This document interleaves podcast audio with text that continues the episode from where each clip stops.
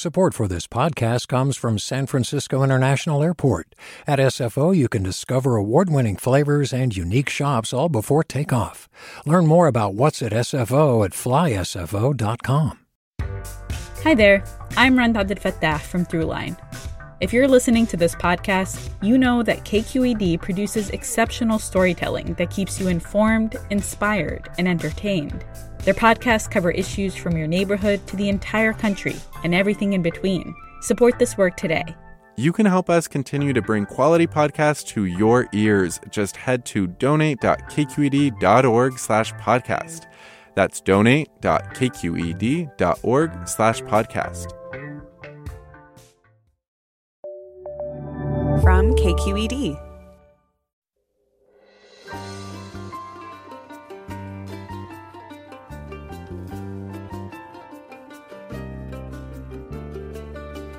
From KQED Public Radio in San Francisco, I'm Alexis Madrigal.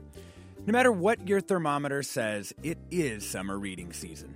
But summer reading is not all mass market paperbacks and breezy airport books. Some people like a thick fantasy novel, others save a gnarly literary production for when they have some time to think. We'll talk with local booksellers and bookworms about what's flying off the shelves, the books that got lost in the pandemic shuffle, and the titles they just can't wait to read. And we'll look to you too for your recommendations for the beach, couch, or campsite. That's all next on Forum after this news.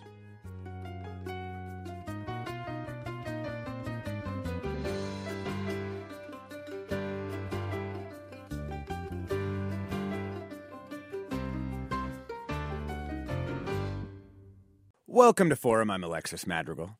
It's summertime in the Bay Area, which means it's time to cozy up by the fire and read some books about tropical islands, Sacramento, and other warm places. We have a delightful panel of Bay Area booksellers and bookworms to discuss summer reading trends and the best books on the publishing docket. They'll take your questions on what to stick in your bag for that camper van trip, whether you're looking to dive into a weighty historical biography or plow through a pile of pulpy fun. And we want to hear your picks too. What are you telling your friends to read this summer? Give us a call now at 866 733 6786. That's 866 733 6786. You can also get in touch on Twitter and Facebook. We're at KQED Forum, or you can email your recommendations and questions to forum at kqed.org.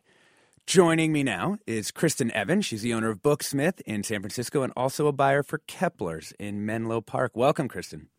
Hello. Thank you for having me.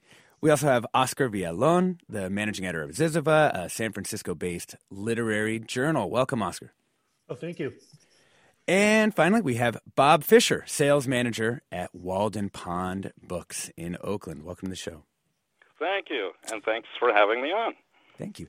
Um, Kristen, let's start with you. What's a book that everyone is buying and a book that you wish everyone would buy? so, um, right now, our bestsellers uh, people are picking up uh, in volumes uh, include The Midnight Library by Matt Haig. Um, it came out in the fall, but it's not uh, out in paperback yet, but it's still our top selling title. Um, it's about a 30 something woman uh, who is full of regrets and unfortunately. Who isn't really, life. though, you know? uh, yes, I know. Unfortunately, she does take her life, but she, instead of going to heaven or hell, she ends up in a library full of books f- filled with the possibilities of what ifs like what if she had married her fiance rather than leaving him two days before they were supposed to be married what if she had been a better cat parent and hadn't let her cat die? What if she had had a different career path and became a glaciologist? So it's it's so this is a book about torture, is what you're saying? Yeah.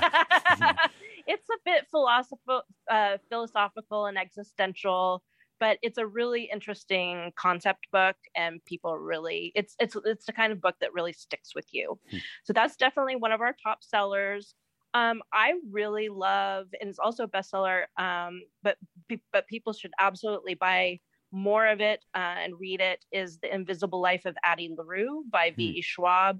I personally like um, magical fantasy and and sci-fi, especially right now with how heavy everything has been. um, it's a nice escape, especially for those of us that grew up on Harry Potter.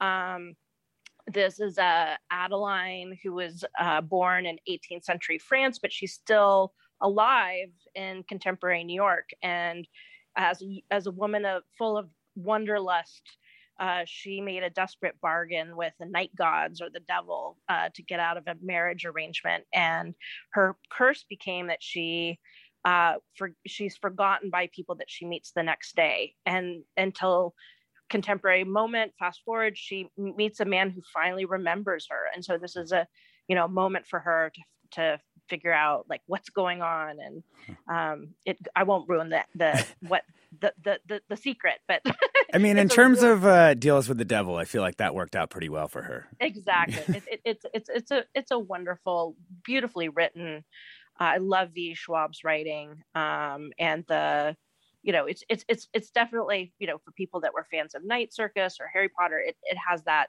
magical element which is really terrific. Um, bob fisher walden pond books um, are uh, are the same kind of books uh, selling now than we're selling sort of earlier in the pandemic or or things you know kind of evened out in a different way become more normalized um, yes and no the books that were selling during the pandemic, um, s- strangely enough, people wanted to read fiction about epidemics and pandemics and plagues. I have never sold so many copies of Albert Camus' The Plague ever before. And you never will again, let's hope. Uh, yeah. Yes, those have died down. They're still out there, though. People are still reading them, but there's not a frenzy for them. Mm-hmm and I've, I've really never seen anything like it. There were about 50 titles that all dealt with plagues and epidemics, pandemics, and post pandemics. Um, every genre from historical fiction to science fiction, imaginary plagues, future plagues, and they all sold like hotcakes. yeah. I mean, you know, it speaks to the ways that different kinds of books can help us get our bearings on a novel situation, right? Even if it's not, you know, reading WHO reports. Yeah, well, the interesting thing is that these books have just run, they ran the gamut of reactions to plagues. Um, some, some people got completely demoralized, some people were determined to s- survive no matter what. So the reactions were all there and the perspectives were all there. Yeah. Um, Oscar, let's uh, let's talk about a couple of uh, local authors, maybe people that you have worked with that have new books out that are worth reading. Sure. Um, uh, there's a, well, there's a few. Uh, one of the ones that, that comes to mind, and I think her book came out just in April, so it's it's relatively new. Um, is uh, Gabriela Garcia's uh, novel of Women and Salt? That's her. It's sort of an epic story of uh, I think about uh, multiple generations of women, all from Cuba, and their stories resonates from 19th century Cuba to present day Miami um, it's uh, it's been actually I think it has found something of a readership, but I don't know uh, if enough people know about the book. Um, you know, she's a fantastic writer. We were fortunate enough in uh, Zyzzyva to uh, publish a short story by her called "Mr. Sorry" um, about a um, about a young woman and her boyfriend, and the boyfriend who's suffering from a, a opiate addiction. And uh, in this novel, I mean, you know, uh, you know, people pick it up and you know, read the beginning um, there's a fantastic depiction that I read. Uh, this was a while ago, actually, uh, when she was a came up to the community of writers. It was a workshop up in Sierras held every year, and uh, brought the book and manuscript. And I was I read some of it. and Was absolutely blown away by this depiction of uh, working in the cigar rolling uh, mm. factories in Cuba, while you know the, the lectores are reading to uh, the workers, you know, usually was from, well, of course, you know, the, the Count of Monte Cristo, which is where we get the Monte Cristo you know, cigars, you know, you know, named after that. Um, so it's, it's, it's, it's, it's, it's incredibly engrossing. Uh, and she's here in Oakland now, right? Yes, yeah, yes, cool. yes. And I believe she's down um, a Steinbeck fellow, I think at San Jose State as well.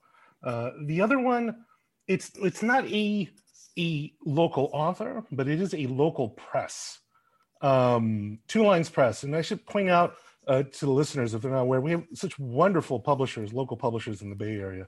Um, you know, Heyday Books, etc. Mm-hmm. Uh, but it, there's two that do a lot of work in translation. uh, Two Lines Press, which is located here in San Francisco, and Transit Books over in Oakland. And if you want to, please go check out their websites. They do in, incredible work. I mean, just absolutely uh, exciting stuff. And recently, Two Lines uh, uh published a book by a young South American writer, uh, uh, Bruno, and I think you would pronounce his last name Lloret, L L O R E T, mm-hmm. wrote this novel called Nancy. And it's absolutely haunting. Um, I think it's under 200 pages, and it's essentially, and I'm, I'm, boiling it down, but even doing so, not really doing it justice. Uh, a young woman dying and recounting, going back, think about her days leading up to her death, growing up impoverished in Chile, and it is just it it, it is elliptical, uh, it is poetic, um, it is very gritty at times. It ends in such a way that you immediately have to start the book over. so that so that you can see how everything ties in together. Yeah. And it has this interesting conceit where there's X's all throughout the book, randomly just X's, X's, X's, usually a section break, sometimes in between sentences and sometimes in between words. And as you read, you try, you know, you try to puzzle why are these X's here? Yeah. Then you suddenly dawns on you, these this is Nancy checking off the days, like the calendar, oh. marking them all off. And it creates this sort of this this deep the sadness and this sort of uh, soberness about the whole thing of yeah indeed we are burning through our days and we don't even know it. Yeah. Let's bring in maya for san francisco with a great escape novel recommendation yeah hi alexis um, first i just wanted to say thanks so much for having kristen on kristen is the owner of one of my favorite independent bookstores booksmith and She's one of the creators of the wonderful culture of independent bookstores in the city. And she's also an amazing advocate for our unsheltered neighbors in San Francisco. Um, just needed to put that in there before. Shout out, Kristen. Yeah.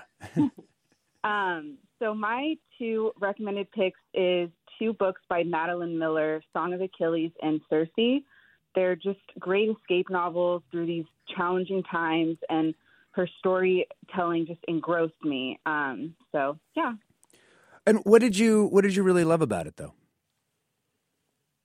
Um, I loved her ability to just you know absorb me in these Greek myths, and it really made me want to learn more about Greek mythology. And I just loved how she used um, her creativity to really paint a different side of all of, these Greek myths that we've been taught.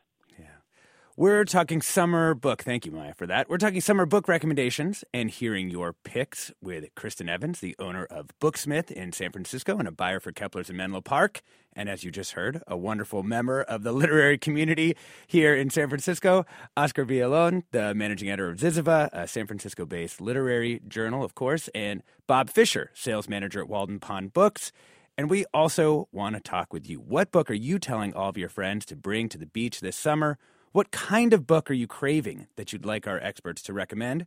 Give us a call now at 866 733 6786. That's 866 733 6786. You can also get in touch on Twitter and Facebook. We're at KQED Forum, or you can email your questions to forum at kqed.org. And I will put in, before we go to the break, a shout out for a book I think everybody should be reading, which is The Fifth Sun A New History of the Aztecs about the Mexica people uh, most of us learned uh, the name as the Aztecs. It's by Camilla Townsend, and it will blow your mind about indigenous Mexico. More before him after the break.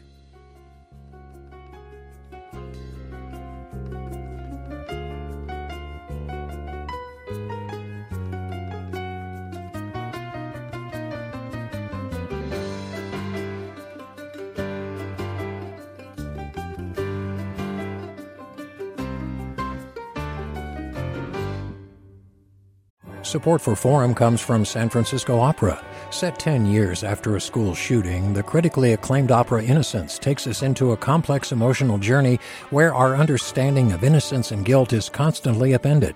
Kaija Saariaho's ethereal score collapses the past into the present as a community of survivors grapple with how to move forward. Don't miss the highly anticipated American premiere of Innocence, June 1st through 21st. Learn more at sfopera.com. Welcome back to Forum. I'm Alexis Madrigal. We're talking summer book recommendations with Kristen Evans, the owner of Booksmith in San Francisco and a buyer for Kepler's in Menlo Park. In Menlo Park. Oscar Villalon, the managing editor of Zyzzyva, and Bob Fisher of Walden Pond Books. We've got a uh, question for you from uh, a listener. Melanie asks, I am a mom of two teens. Can you recommend summer readings for high schoolers?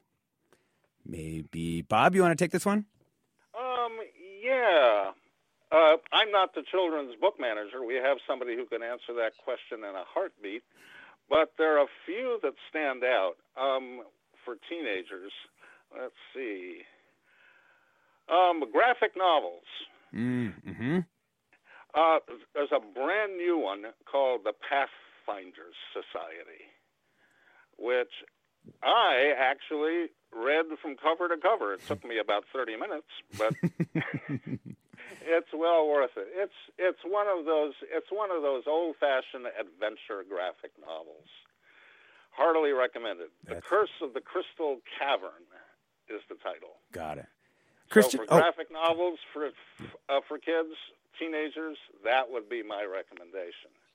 Um, there's also a brand new one which I'm really interested in: Six Crimson Cranes by Elizabeth Lim. Mm. Has all the elements of a terrific fairy tale: an exiled princess, there are dragons, of course, and enchanted cranes.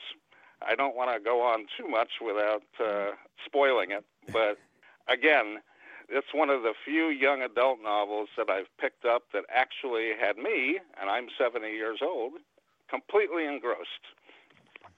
Anyone else want in with a recommendation for a teen book? Otherwise, I have one. Oh, I was well. I was just going to say, you know, and I don't know if this would apply, uh, uh, you know, uh, to her to her teens, but you know, uh, definitely when I was a teenager, I used to basically want to read anything that had nothing to do with me. so uh, the more it was about the quote unquote adult world, the more it had to do with something that I was trying to figure out, but wasn't, you know, in a place to inhabit. That was attractive to me. Also, I mean, you know, Lord of the Flies still was something that I, I found incredibly appealing to read when I was a teenager. You know the the book that I read as a teenager, which is great because it then becomes a you sort of you can measure your progress of how much you understand about the world. The Crying of Lot Forty Nine by Thomas. Oh yes, my dad mm-hmm. gave that to me as a teen, and it's you know it's, it's short, it's fun, um, and it's also you know you will get a chunk of it at that age, um, but it's still good. It's still good to read. Um, and my other more serious recommendation um, is First Second Press. It's a uh, an amazing graphic novel um, publisher and Kiku Hughes has a new book out called Displacement, um, which is um, it, its theme is the internment of Japanese Americans, and it begins in San Francisco. Um, and there's more to it than that. Um, Kristen, do you want any any more uh, teen recommendations? It's a good question. I mean, I think that a lot of um, young women are picking up um, some of the same books that um, adults are, and The Invisible Life of Addie LaRue is definitely a teen appropriate title. Um, but you know, I think um, you know, uh, for me, like I always loved like mystery page page turners. Um, so like a, a, young teen might like something like um, uh, uh, let me see. Um, well the night circus is something that i mentioned. It's it's a a book set in old victorian england and it um, centers on the mystery of a circus that pops up in a, a field uh, magically at night and uh, all sorts of one it's sort of like burning man style uh, performance out there. And so it's it's a real fun um, you know character read uh, lots of interesting characters Cool, cool. Let's um bring in Hari from Fremont with a recommendation from your eight-year-old. Hello. Hi. Welcome to the show. Uh, hi. Hi. Uh, this is a recommendation from my eight-year-old. Um, he has been hooked on a series called Amulet by Kazu Kibuishi. It's a graphic novel series. Uh, book nine is supposed to come out next week. Uh, he cannot wait for the book to come out. It's a fantasy series in which two young kids uh, they lose their uh, they lose their mom in a fantasy world with elves and robots, and they go on a big adventure rescue mission, and it's a fascinating series. So strongly recommend for kids. Amulet, the Amulet series. Okay, wonderful. Thank you so much, Ari. I um I want to ask our panel here for what's a book that you think got lost in the sort of the the strange and dark times of the early pandemic. Like I can't imagine having a book getting published in spring of 2020. And maybe we can start with you, Oscar. Oh boy, I mean the you know, we did. Um, this is actually interesting, and, and Kristen could speak to this. Uh, during the pandemic, uh, we, meaning Zyzzyva, we did a sort of a reading or a reading series, I guess, lack of a better word, with a, uh, all these authors in the spring of 2020 who all had books coming out um, at the time of, of, of when, when, we went into lockdown. And there was probably about, I'd say, about 15 authors altogether that that that were part of that group and basically mm-hmm. were in conversation talking about them. Um, any and all of those were probably worth uh, worth checking out. Um, I'm drawing a blank here, Alexis, only because there are literally so many. We yeah. lost an entire year. Yeah, exactly. You know, it's yeah. It, I, I was going to say that that the publishers are actually kind of treating that like a lost period and this um, essentially doing the book launch plan and the marketing plan on repeat, you know. And so mm-hmm. a lot of the books they either delayed publication or they basically now are taking the paperback release as the launch event mm-hmm. opportunity. Mm-hmm. So, you know, it's really interesting because the promotion of books and how we connect with new titles and reads has changed substantially. Um, you know, we um, very much uh, as a event centric uh, booksmith and kepler's event centric bookstores would have authors come on book tour and pe- people would come and engage with authors in real life in person right and now it's so much more through you know virtual events as well as you know us relying on um, print and and social media to help connect pe- people with different and new titles. Um, and so you know i think a lot of that's going to really change the shape of how we um, discover new books in the future. I mean i do think we will get back to a, a point when we will have our intimate you know packed bookstore full of you know readers that are just you know excited about having that personal connection mm-hmm. and get their book signed we will have that again um, but um, you know, I think the industry has also recognized that there's other ways um, through this experimentation period that they've been forced to do um, for people to figure out how to market new books. Mm-hmm. Mm-hmm.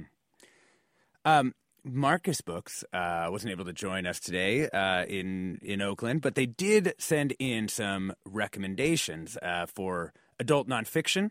Um, they recommended How the Word is Passed, A Reckoning with the History of Slavery Across America by Clint Smith.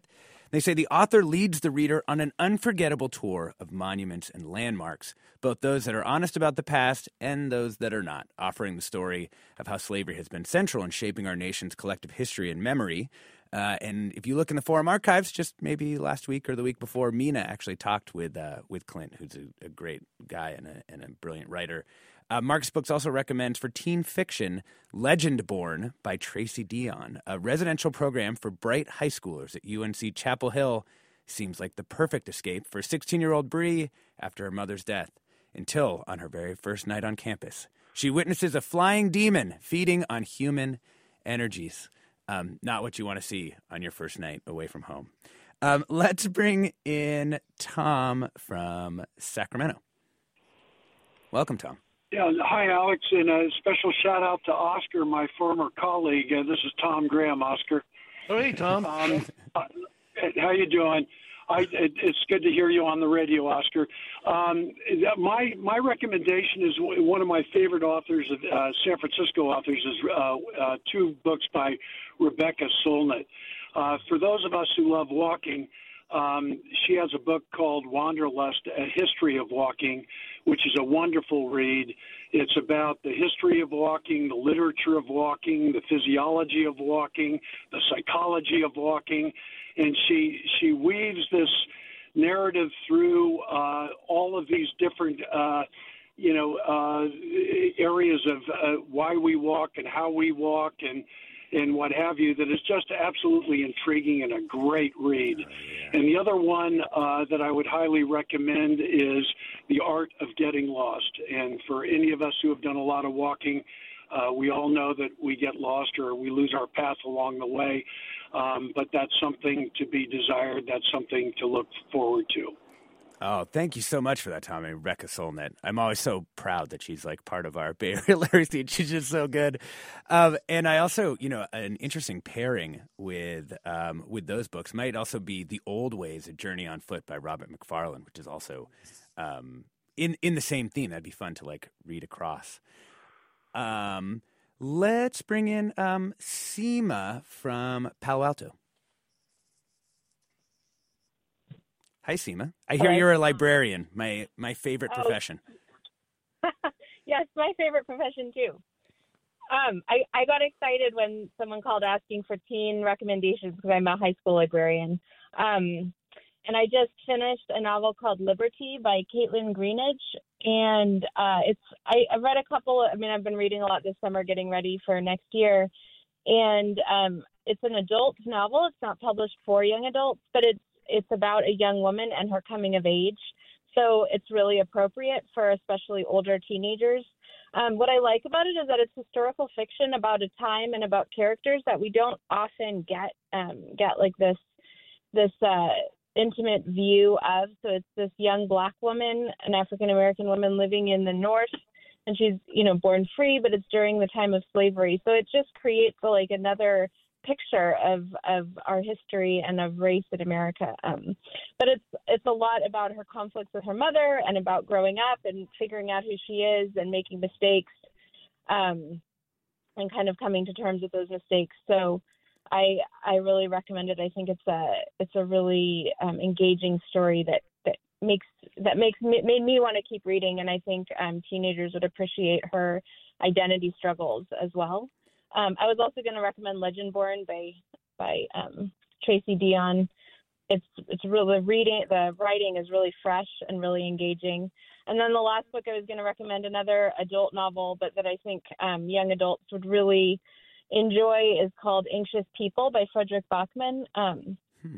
It's it gets a little like schmaltzy at the end, but it's it's a really nice story of how when we crack beneath the surface of of you know our selves and and connect that uh, beautiful things can happen so yeah Seema, what's a book that you love that you don't want to talk about on the radio? like, it... oh my gosh, um, you know, I'm still kind of, I'm, I'm like shaken by this whole um, J.K. Rowling. I know it's old news now, but her being so uh, unappealing as a person because Harry Potter was such a, a shaping story for me. So now I'm like, I'm really torn about how I feel about Harry Potter. Oh, it's, so that, yeah. that's my complicated, my complicated, my complicated uh, book. thanks so. so, thanks so much, Seema. Um, yeah, thank you. I uh, Gina writes, um, and it goes to, to one of the things Seema mentioned. I'm reading the complete autobiographies of Frederick Douglass um, outstanding during this time while facing the reality of systemic racism and those who attempt to continue to rationalize it.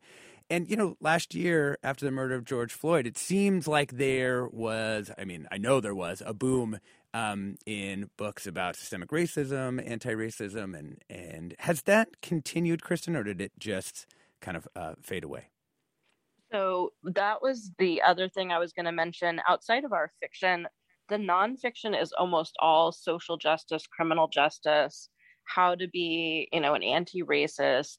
Um, we've got a really terrific um, paperback that's just come out called Hood Feminism. Um, these books are still very much of uh, of interest to folks.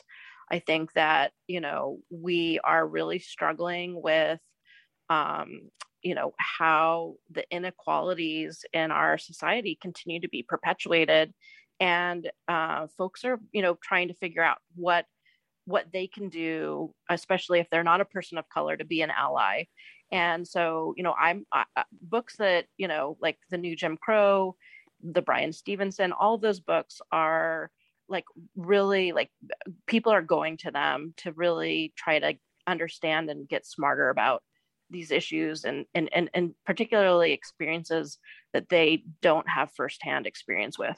Mm-hmm. Bob, did you see the same thing at Walden Pond Books? Absolutely. And in fact, uh, the recent announcement of the Pulitzer Prize winners just echoes that. I mean, take a look at the winners for fiction The Night Watchman, which is about uh, Louise Erdrich's grandfather who waged a battle against Native American dispossession.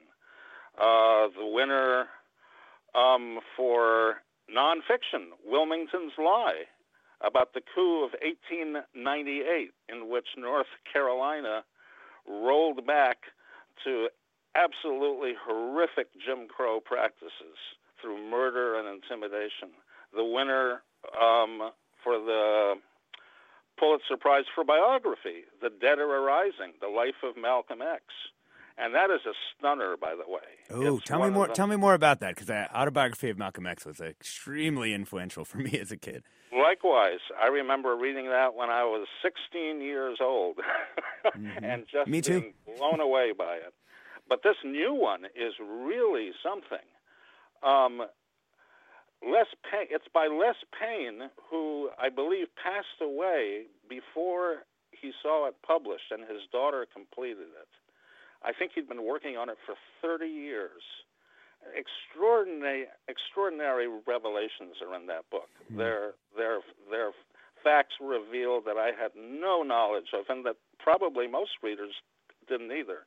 He's rewritten and expanded pretty much the known narrative about Malcolm X. Heartily recommended. In fact, even the um, even the winner of uh, the poetry prize post-colonial love poems by Natalie Diaz. So across the board there, all the book awards for the Pulitzers reflects that. Yeah. Um, before we go to the break, Jeannie tweets, can you recommend any LGBTQ plus novels or graphic novels? Oscar? Um, yes, I could actually, and it's uh, it's actually it also happens to be uh, one of my favorite books I've read this year. New books. It's uh, Kirstin Valdez Quade's uh, novel, The Five Wounds. Um, it's uh, published by Norton. It's a, it's a, stunning, stunning first novel by uh, Valdez Quade. She she'd been in a story collection called um, Night at the Fiestas, uh, and uh, in a nutshell, it, it's a story about a family. Um, it is a, uh, a Mexican American family in northern New Mexico, and it revolves around um, essentially a passion play and the uh, aftermath of that play. And within the characters is a whole range of people, uh, you know, in terms of that family. And of course, and one of the characters is um, is, is queer. And it's a fascinating book about the modern American. That's great. We're talking summer book recommendations and hearing your picks with Kristen Evans, the owner of Booksmith in San Francisco, Oscar Villalon, uh, managing editor of Zyzzyva, and Robert Fisher, uh, sales manager at Walden Pond Books. And we want to hear your recommendations. Give us a call now at 866 733 6786. That's 866 733 6786. What are you telling your friends about? We'll be back with more Forum after the break.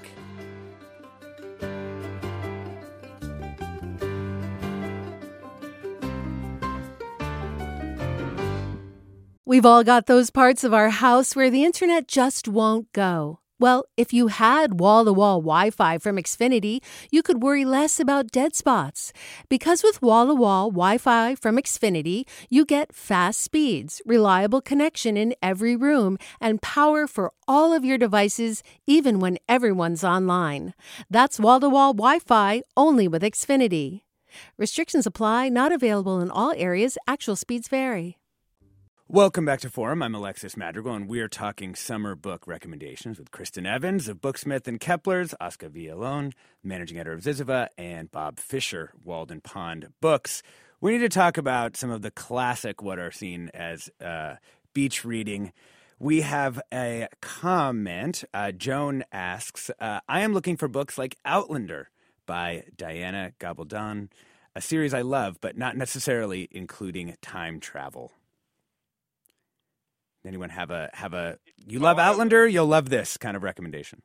I have a perfect one for that person who loved um, the book about the trees, and that one is it's coming out in a couple of weeks. Damnation Spring by Ash Davidson. It's a classic man versus nature novel about a logging community in California. And I'm a sucker for California books, and this is, I think, going to be the California book of the year. Oh wow! What what was the name again? Damnation Spring by Ash Davidson. It's out in a couple of weeks. Um, I was able to get a, a reviewer's copy, and wow, this is really something. I haven't read anything this good about uh, the Pacific Northwest since Ken Kesey's "Sometimes a Great Notion." Huh. And this one brings in, of course, climate change and environmental pollution. This this this book works on so many levels. It's it's definitely it's definitely a commentary on on an, the environment and climate change. It's also a thriller. It's also a family saga. Terrific book. Wow. Damnation Spring. Got it. And Kristen, how about just um, you know Outlander style books? Just a mm-hmm. you know your your your basic page turner. That's awesome. Yeah, I mean, a lot a lot of people think of beach reads as like books that are just re- really light and breezy, and like you know you can just it's a great thing to just kind of let your mind go, right? And um, I, you know, we were talking about uh, LGBTQ authors. I I really love Andrew Sean Greer and he actually has the, the book that he became kind of famous for um, uh, you know it act, does actually have uh, the time travel aspect which is uh, the com- the confessions of max tivoli. But he wrote all these other amazing books that juxtapose um, it, it, it's like Outlander focuses on human relationships and the and the family and the relationships between um, uh, folks in their in their lives. And he's got another book called um, "The Many Lives, the Impossible Lives of uh, uh, Greta Wells." And it has um, this woman who, you know, lives in three points in time, and and it's all the same cast of characters: her brother, her um, uh, uh, roommate, and they um, each have different, t- you know, careers and uh, types of lives, at different points in time, whether it's in the uh, turn of the century, uh, 1900s, or in the mid uh, century 1950s, or in the early 1980s AIDS and, and, the AIDS era. Um, and the thing that I love about you know Outlander and and and the books just kind of you know transport you to another time and place that's really like not necessarily um, it's it, you know uh, what we're dealing with in our everyday contemporary lives.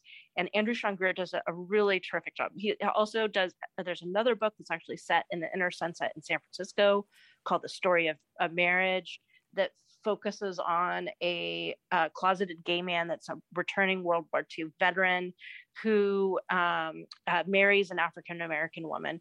And so you get uh, like a, a sense of what 1950s san francisco was uh, for a closeted gay man and an African American woman and their family. Um, so those are I, I totally love to recommend Andrew Sean Greer. Um, uh, just about any one of his books are you know relatively short. Uh, could be you could literally sit down and, and do it in a weekend.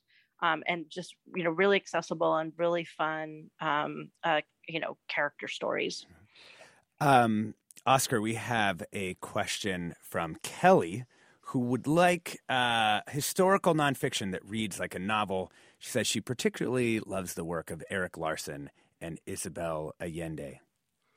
Wow. Historical nonfiction that reads like a novel. That's, you know. Um, you want to give it to one of the booksellers? well, I, I have, but it's not quite.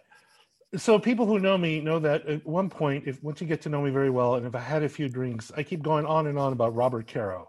Um, yeah, yeah and and the reason I go on and on about Robert Caro is because until I start I read Robert Caro's books, uh, or I should say his two subjects, Robert Moses and Lyndon Johnson, I didn't realize how beautiful writing can be uh, in biography. Mhm. Um, and to the point where, in some cases, the way he writes some of those chapters, he could call even historical nonfiction because the way he has to lay out the context when he's about to bring something up that happens in the lives of these people.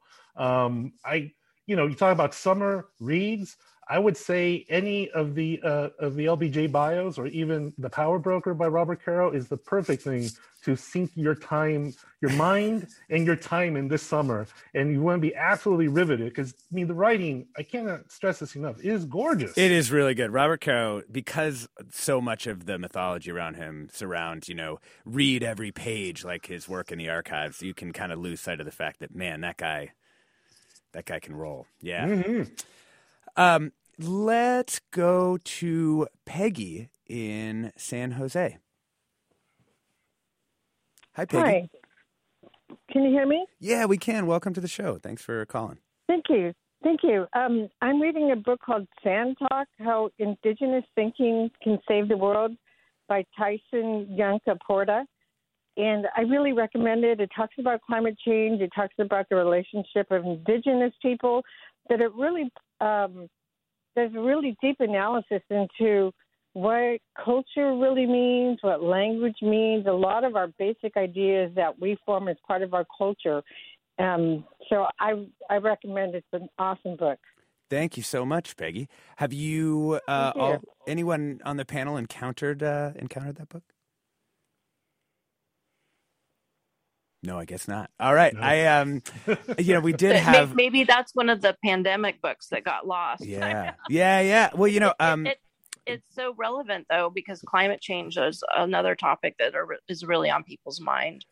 Yeah. Well, and probably, um, you know, Maureen wrote in that uh, one of our listeners, uh, Robin Wall Kimmerer's book, Braiding Sweetgrass, has been on the San Francisco Chronicle's paperback bestseller list for a long time due to its range of connections to nature and contemporary indigenous practices. So maybe Peggy's book is sort of, you know, the advanced, uh, the, the 201 to uh, Braiding Sweetgrass there. Um, I want to talk to you all a little bit about, you know, this is a, a city and a region in which there's so much uh, technology, uh, you know, both in terms of companies as well as people who work for those companies and and uh, the devices themselves. Have you read any of the uh, technology books that are coming out, or are you excited about any of the ones that sort of deal with our um, local industry here? Yeah, I can recommend a science fiction book of all things. Oh, nice. Yeah, go for it. It's Bob. actually a trilogy. Uh, it's now out in omnibus form. It's by Kim Stanley Robinson, who's known for other things, but I heartily recommend Three Californias. It's a trilogy of three novels in which um, the history of California is radically reshaped. First by a nuclear holocaust, then by technocrats taking over the state, and finally a revolution against that. There you go. KSR. Yeah. Californias.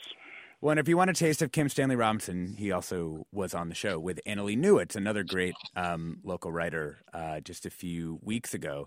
You know, I think um, a couple of because I used to cover technology, uh, I do keep tabs on what uh, on these books, and I think uh, a couple, an interesting duo to read together. Um, you know, there's a a, a big book out from some New York Times reporters, Cecilia Kang and Sheera Frenkel, called An Ugly Truth Inside Facebook's Battle for Domination, that is supposed to really have a lot of sort of uh, un- untold anecdotes. I mean, the reporting feat there is just tremendous. Um, and I'll recommend a, also a much smaller book on the same topic by Taina Bucher. Um, she's kind of a, a, a brilliant European academic. The book is just called Facebook. Um, and you know she's one of those people who who realize that you know what's important about these technology companies is not just the you know their algorithms but how people think about those algorithms and that those what she calls the algorithmic imaginary shapes you know cultural production. It shapes politics. It shapes all kinds of things like not just the companies but the way that we we think about them. And uh, Alexis, I'm sorry to I, I feel so weird saying this, but as it happens, uh, Zyzzyva, our newest issue, is themed on technology. It's, oh there you go It's called the technology issue, if, and uh, it has a lot of fiction and uh, and poetry on that theme. Um, and, and, and the nonfiction also includes uh, a wonderful essay by John Markoff about um, the misunderstood values of Stewart Brand. Oh, that's because he's, um, as I understand it, John Markoff's working on an authorized biography, right. basically, of Stewart Brand, legendary Bay Area cultural and actually kind of technological figure too. Yeah, absolutely. Mm-hmm. And last I heard, actually, Stewart Brand is actually working on a book about maintenance. Like he wants to sort of take that up as his as his next great subject, which is really Huh. interesting. Um, let's go to Sharon in Vallejo. Hello, Good Sharon. morning. Good morning. Good morning. I would like to recommend the A History of the World in 100 Objects from the hand axe to the credit card. It's by Neil MacGregor of the British Museum. If if you love art, history, anthropology, and the universality of the human condition, you'll love this book. It's fascinating each chapter is kind of standalone, so it's great for people that don't have much time to read. Um, but I just think I've just found it fascinating, so I highly, highly recommend it. Oh, thank you, Sharon. And I've I've listened to some of those. They were put out as like a an audio series, and our one of our producers, Tina, and I both agree that it is absolutely amazing. It's a BBC uh, series. Um, let's go to Brandon in Berkeley, who wants to tell us about uh, a book that's very special to him. Yes, hello, how are you? Thank you for taking my call. Um, the book is written by Regina Mason. The um, her ancestor wrote the first fugitive slave narrative in American history. His name is William Grimes. The book is The Life of William Grimes, the Runaway Slave. There's also a movie out. You can see it on Amazon Prime called Gina's Journey. And that's how she discovered she had this amazing book in her family history that no one even knew about. Wow. And how, how do you know Regina? Regina's my wife. That's good. No, no, no. I, I'm I'm completely. Uh, that sounds fascinating. It's on Amazon Prime. The documentary. It's called Gina's Journey. Yes, and also the book is out. Um, you can get that on Amazon also. Um, she's also been interviewed on NPR, um, Open Air, I think it's called. Oh, Fresh So, Air. um, yeah, yeah. Yeah, so um, you know, she's been out there, but I still want people to know about her book and her movie. Oh, thank you so much, Brandon. Appreciate your support, uh, and also, um, and that's a that's a great recommendation. Um, Did every bookseller on the panel cringe when they heard the word Amazon? um, you can get any of these books at your local bookstore. That is Even if true. we don't, even if we don't have them in stock, we can order them and have them at the store within 48 hours. And also, um, the pandemic kind of changed business for for a lot of you too, right? In especially like bookshop.org, right, became something that was a, a big piece of Oh, business. I can't say enough great things about Bookshop. It saved Walden Pond Books during the pandemic. If it, it, it saved our customers too. Our our customers finally had a way to get our books. Um, we're talking summer book recommendations and hearing your picks with Bob Fisher, uh, who you just heard from Walden Pond Books, Kristen Evans, the owner of Booksmith in San Francisco and a buyer for Kepler's in Menlo Park, and Oscar Villalon, the managing editor of Zyzzyva. Um, if you haven't heard of Bookshop, Bookshop is a way that you can bookshop.org, right? Uh, and you can purchase books online through uh, local independent uh, bookstores.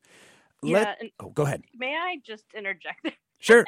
so I, I I agree that Bookshop was a huge, um, important uh, development for bookstores that didn't already have e-commerce capabilities. But bookstores like Booksmith that have had uh, the ability to sell books through our own website, it's actually a better bargain for us uh, in the same price for the customer if you buy it through our our website directly rather than Bookshop. Uh, Got it. so I just wanted to make sure that people understand the economics of that. Um, sure. You know, uh, Going direct is always better for the E- bookstore. Exactly. Right. Okay. Thank you. Cool. Yeah, yeah, yeah. Um, I want to go through some of the recommendations from uh, from listeners. Uh, Tobias recommends Corn Hollow, A Journey of Sorrow and Triumph by Laverne Hillis McLeod.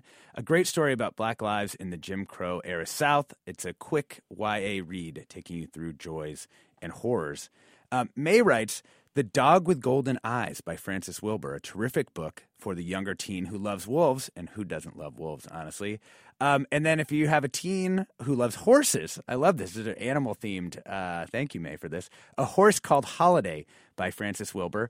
And a Bay Area author for younger teens, Full Cicada Moon by Marilee Hilton. Um, last uh, two recommendations. One listener writes, uh, I picked up Joan Lindsay's Picnic at Hanging Rock on a recommendation from Stacy at Spectator Books in Oakland and found it completely enthralling. Um, Jesse tweets uh, uh, as an LGBTQ plus novel recommendation: "Cemetery Boys" by Aiden Thomas is a wonderful LGBTQ plus novel for teens featuring a trans Latinx protagonist who accidentally summons the wrong ghost. I hate when I do that. Um, last lightning round here for our panel, and we're going to start with you, uh, Oscar. Uh, what's the what's the book that you're most looking forward to coming out uh, this fall? Ooh, well, I wouldn't go so far as fall, but I could go. Can I go closer to say uh, sure. August? Yes. um, uh, uh, there's there's quite a few actually in August. But you got to go quick. You got to go okay, quick. Lizzie Yeah. Johnson from the Chronicle. Her book is coming out about paradise, and I think that's been years in the making about the Paradise Fire. Um, also, there's um, uh, Jaime Cortez. He's got this fantastic story collection uh, set in the migrant workers camp near Watsonville in the 70s called Gordo. That comes out in August as well. And Ashley Nelson Levy, her first novel, she's uh, called Media Family, comes out in August. Uh, she's a co-founder of Transit Books and an exquisite writer, and uh, I'm looking forward to all those. That's awesome. Um, Kristen, one one sentence, one book. Yeah, one sentence, one book is Jonathan Franzen's book is going to be big for us. Crossroads, you know, Franzen, obviously, somewhat of a local author, um, very acclaimed for uh, his sprawling, large uh, novels, and I don't think this one will disappoint. Awesome. Bob Fisher, last recommendation, one sentence. It's going to be a nonfiction book, The Debt Trap How Student Loans Became a National Catastrophe. Ah, wonderful. All right, we've been talking summer book recommendations with Kristen Evans, the owner of Booksmith in San Francisco, Oscar Villalon, the managing editor of Zyzzyva, and Bob Fisher of Walden Pond Books. Thank you to all of you. Forum is produced by Tina Lauerberg, Blanca Torres, Grace Wan, and Caroline Smith. Susan Britton is lead producer for the 10 o'clock hour. Our acting senior editor is Judy Campbell. Our engineers are Danny Bringer, Katie McMurran, and Brendan Willard. Our intern is Kimia Akbari. Our executive editor is Ethan Toven-Lindsey. And our chief content officer is Holly Kernan. You've been listening to Forum. I'm Alexis Madrigal. We'll have all those book recommendations on the Forum website. Stay tuned for another hour of Forum Ahead with Mina Kim.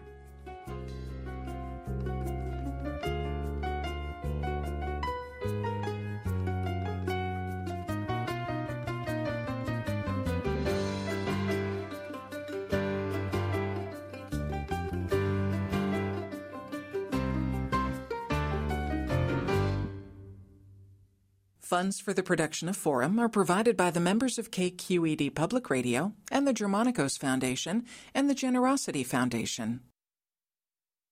Support for Forum comes from San Francisco Opera. Set 10 years after a school shooting, the critically acclaimed opera Innocence takes us into a complex emotional journey where our understanding of innocence and guilt is constantly upended. Kaija Saariaho's ethereal score collapses the past into the present as a community of survivors grapple with how to move forward.